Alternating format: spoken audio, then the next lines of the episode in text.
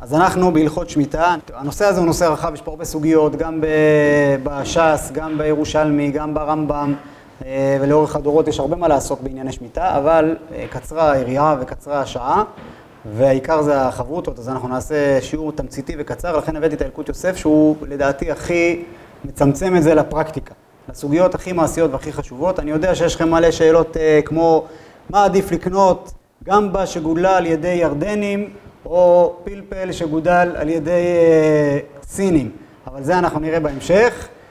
אנחנו נתחיל קודם כל ביסודות, ביסודות מצוות שמיטה, אומר הילקוט יוסף בסעיף א', מצוות עשה לשבות מעבודת הארץ ועבודת האילן בשנה השביעית, שנאמר ושבתה הארץ שבת להשם, ונאמר בחריש ובקציר תשבות. שימו לב שהפסוק הראשון, ושבתה הארץ שבת להשם, זה ויקרא כ"ה, זה פרשת בהר, ולעומת זאת בחריש ובקציר תשבות, זה שמות ל"ד, איזה פרשה זה?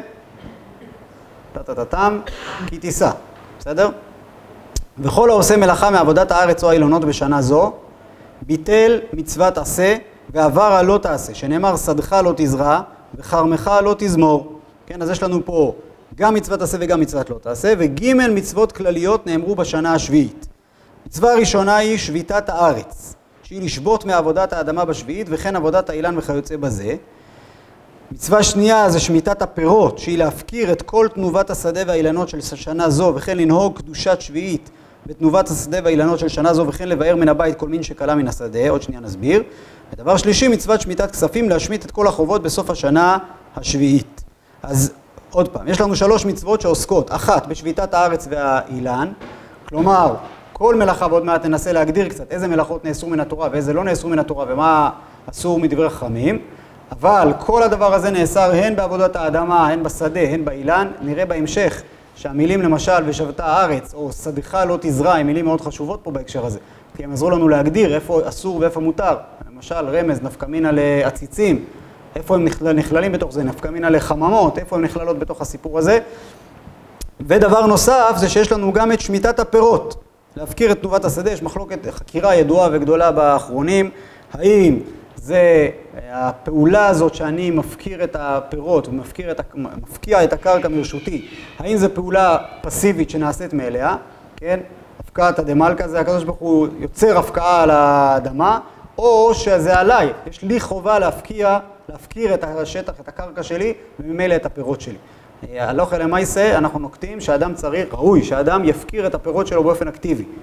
ולכן גם שהוא יאפשר לאנשים אחרים לגשת ולהגיע לפירות שלו ולקטוף מהם.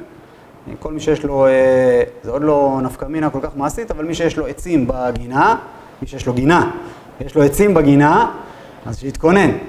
אה, נראה בהמשך מה, מה צריך לעשות. ודבר שלישי, וזו מצווה שהיא לא נפקא מינה עדיין עכשיו, אבל היא תהיה נפקא מינה בסוף שנה, זה מה שנקרא שמיטת כספים.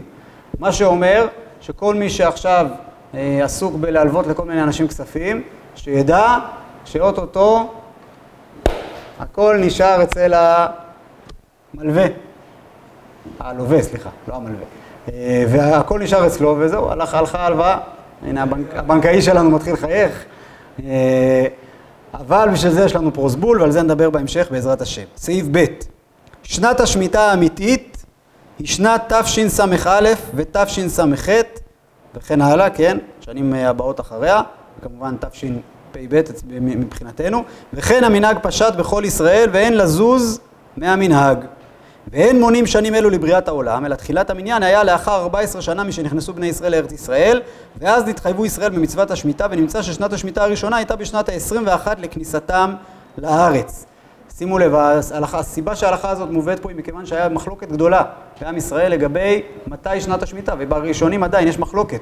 האם שנת השמיטה היא השנה עכשיו, תשפ"ב, או יש כאלה שסוברים שזה שנה אחורה או שנה קדימה, כן? לא ברור שזה בהכרח שנת השמיטה, ולא רק זה, אלא איך סופרים את השנים. האם לוקחים עכשיו תשפ"ב, 5,782 שנה, מחלקים אותם בשבע, ואז מגיעים לשנת השמיטה, או שעובדים אחרת. זה ברור שהחשבון הזה לא יכול להיות באופן פשוט, למה? וגם שאלה מעניינת, אגב, זו שאלה שהיא נפקא מינה גם ל... אתם יודעים שאנחנו עושים את המולד. אה, כשאנחנו עושים מולד ב, ב, כן, בשבת מברכים, שמכריזים על המולד, אז לא משנה שהוא גם מולד ממוצע, אבל השאלה איך מחשבים אותו. אז רוב החישובים שאנחנו מחשבים הם מהשנה השנייה, כלומר אה, יום הולדת שנה לבריאת העולם, ולא מהמולד הראשון. זה נקרא מולד, אה, שכחתי, לזה שם, מולד אה, במשהו. אז באמת זה גם שאלה מעניינת, איך, איך אנחנו סופרים את זה, אבל גם, יותר מזה, שיש לנו גם שנת יובל. כן, כשיש לנו שמיטה, אז, אז אנחנו סופרים 49 שנים, עושים, בשנה 49 היא שנת שמיטה, בשנה ה-50 היא שנת יובל, ואז אנחנו מתחילים לספור עוד פעם אחת. זאת אומרת, המספר הזה לא מתחלק בשבע בהגדרה כשיש יובל. אה, אז לכן זה גם לא יכול להיות. הלכה למעשה ככה הרמב"ם פוסק וככה מקובל להורות אצל רוב הפוסקים, שאנחנו סופרים שנת שמיטה אה, מהזמן שעם ישראל נכנס לארץ ישראל וכבש את ארץ ישראל, וזה מדהים כי הרמב"ם, כשהוא מתאר את שנת השמיטה, הוא ממש כותב את השנים, רואים, בה, כן, זה גם כתוב בכריכה של הספר שלו, אבל בהלכות שמיטה הוא כותב באיזה שנה הוא, הוא, בהם, הוא נמצא עכשיו, כן, הוא מתאר את השנה שהוא נמצא בה עכשיו, ואיזה שנה היא ביחס לשמיטה. וככה הוא מחזיק חשבון, וזה מה שעוזר לנו גם להחזיק חשבון לעניין הזה. ולכן, אה, הרמב"ם, קודם כל, היה, היו, היו, היו ראשונים שחלקו עליו, אבל המסורת שלו הייתה שזה ככה. הרמב"ם, כידוע, היה תלמידו של אה, אביו, שזה היה רבנו מימון.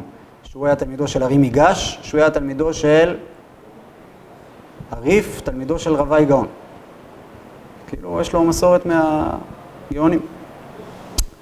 אין שביעית נוהגת אלא בארץ ישראל בלבד, שנאמר כי תבואו אל הארץ אשר אני נותן לכם, ושבתה הארץ שבת להשם. חוץ ממצוות שמיטת כספים שנוהגת גם בחוץ לארץ, אבל בחוץ לארץ אין שמיטת קרקעות ושמיטת פירות נוהגת כלל אפילו מדרבנן, ולכן כל מי שמגיע לחוץ לארץ ומתלבט אם הוא יכול לאכול עכשיו איזה תפוח, או כל מי שהגיע אליו תפוח אה, פינק ליידי כזה יפה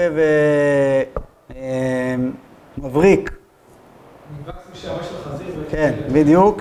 אה, והוא רוצה לאכול אותו, והוא רואה שכתוב על זה USA, אין לו בעיה לא של שביעית ולא של תרומות ומעשרות ולא של אה, כל דבר שקשור למצוות התלויות בארץ. אה, בואו נראה הלכה אחרונה להיום. שמה? אם זה? עכשיו זה שישית, בסדר, אחרי זה עוד... מה? מתי תפוחים הופכים להיות שביעית? אני לא יודע מה התאריך המדויק, אבל זה ודאי אחרי ט"ו בשבט. ולדעתי אפילו עוד קצת אחרי. תפוחים זה גם דבר שיחסית משתמר יותר, אז יכול להיות שיהיו יותר תפוחים... זה צריך לחנות לא אחרי ט"ו בשבט, זה צריך לחנות אה, אחרי ראש שנה, חנת בשביעית. כן. מה? לא, התפוחים שאנחנו אוכלים עכשיו הם תפוחים שחנתו, הנפקמין הזה, מתי הוא חנת? לפני ראש השנה. מחלוקת בהגדרה מדויקת, אבל נגיד שגם שליש, כן. וגם, אני עוד, עוד פעם, התפוחים, צורת שיווק שלהם היום, כזאת ששומרים אותם יחסית יותר זמן. אז לכן... כן, כן, כן, עוד כמה חודשים יהיו תפוחים אה, קדושים מקדושת שביעית. היום יש מעט מאוד, פתאיה ועוד איזה שניים שלושה פירות, אבל אוטוטו זה מתחיל. כן, העדרים אני חושב מתחילים ראשונים. יש בטבלאות, יש... אה, מה? לא כל העדרים. תלוי איזה... כן.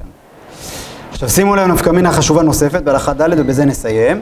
אף, באר, אף בארץ ישראל אין כל המקומות שווים לדיני השמיטה, אלא מקומות שנכבשו אף על ידי עולי בבל, נוהג בהם כל דיני שמיטה. ומקום שנכבשו רק על ידי עולי מצרים, אין נוהג שם איסור ספיחין, אך אסור לעבוד שם עבודת הקרקע אסורה בשמיטה. כמו כן הגדל שם קדוש בקדושת שביעית וחייבים לבאר את הגידולים בזמן ביעורם. ומקומות שלא נכבשו אף על ידי עולי מצרים, אף אם הם בגבולות ארץ ישראל המובטחת, אין נוהג שם דיני שביעית כלל. כיוון שנחלקו הפוסקים על מיקומם של מקומות אלו, לפיכך אין להקל באף חלק מחלקי ארץ ישראל, וצריכים לנהוג כל דיני שביעית בכל חלקי ארץ ישראל, כולל החלק הצפוני והחלק הדרומי, יש לנהוג שם איסור עבודת שביעית וכל היבול הגדל שם קדוש בקדושת שביעית. אני אסביר בתמצית, אז אני אסביר בתמצית, בהמשך נפרט את זה קצת יותר. באופן כללי, כשעם ישראל נכנס לארץ ישראל, בפעם הראשונה זה נקרא קדושת עולי מצרים. למה עולי מצרים? הם היו מצרים, מה זאת אומרת? הם הגיעו ממצרים, נכון, הם הגיעו ממצרים לארץ ישראל, אמנם עברו במדבר, אבל הגיעו לארץ ישראל ממצרים, לכן זה נקרא קדושת עולי מצרים, ואז הכיבוש, שהם כבשו את ארץ ישראל, הכיבוש היה מסיבי. הם היו, כן, כאלה, השחיתו את הזה, כבשו את כל הארץ, והכיבוש היה גדול, מאוד מאוד אה, נרחב.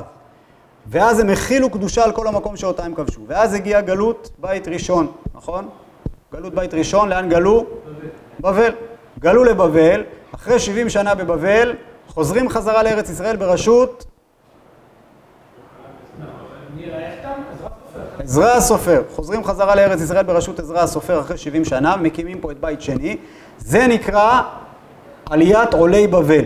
ואז כשהם חוזרים לארץ הם לא כובשים את כל ארץ ישראל, יש חלקים מהארץ שנשארים עדיין בשיממונם. מה? זה בעלייה שלישית. כן, הם באו מתל אביב, זה נכון. והם כובשים את הרבה חלקים מארץ ישראל, אבל לא את כולה, והם מכילים קדושה חדשה שהיא נקראת קדושת עולי בבל. קדושת עולי מצרים בטלה, קדושת עולי בבל לא בטלה. ולכן לענייננו, המקום שלכל הדעות נוהגים בו דיני שביעית באופן המובהק, זה מקום שיש עליו קדושת עולי בבל.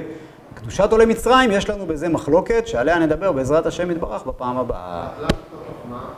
ככה חז"ל הגדירו, שברגע שהם יצאו, הקדושה הייתה קדושה לשעתה ולא קדושה לעתיד לבוא, ולכן היא בטלה. כשהם הגיעו בעולי בבל, הם כבר הכילו קדושה לעתיד לבוא.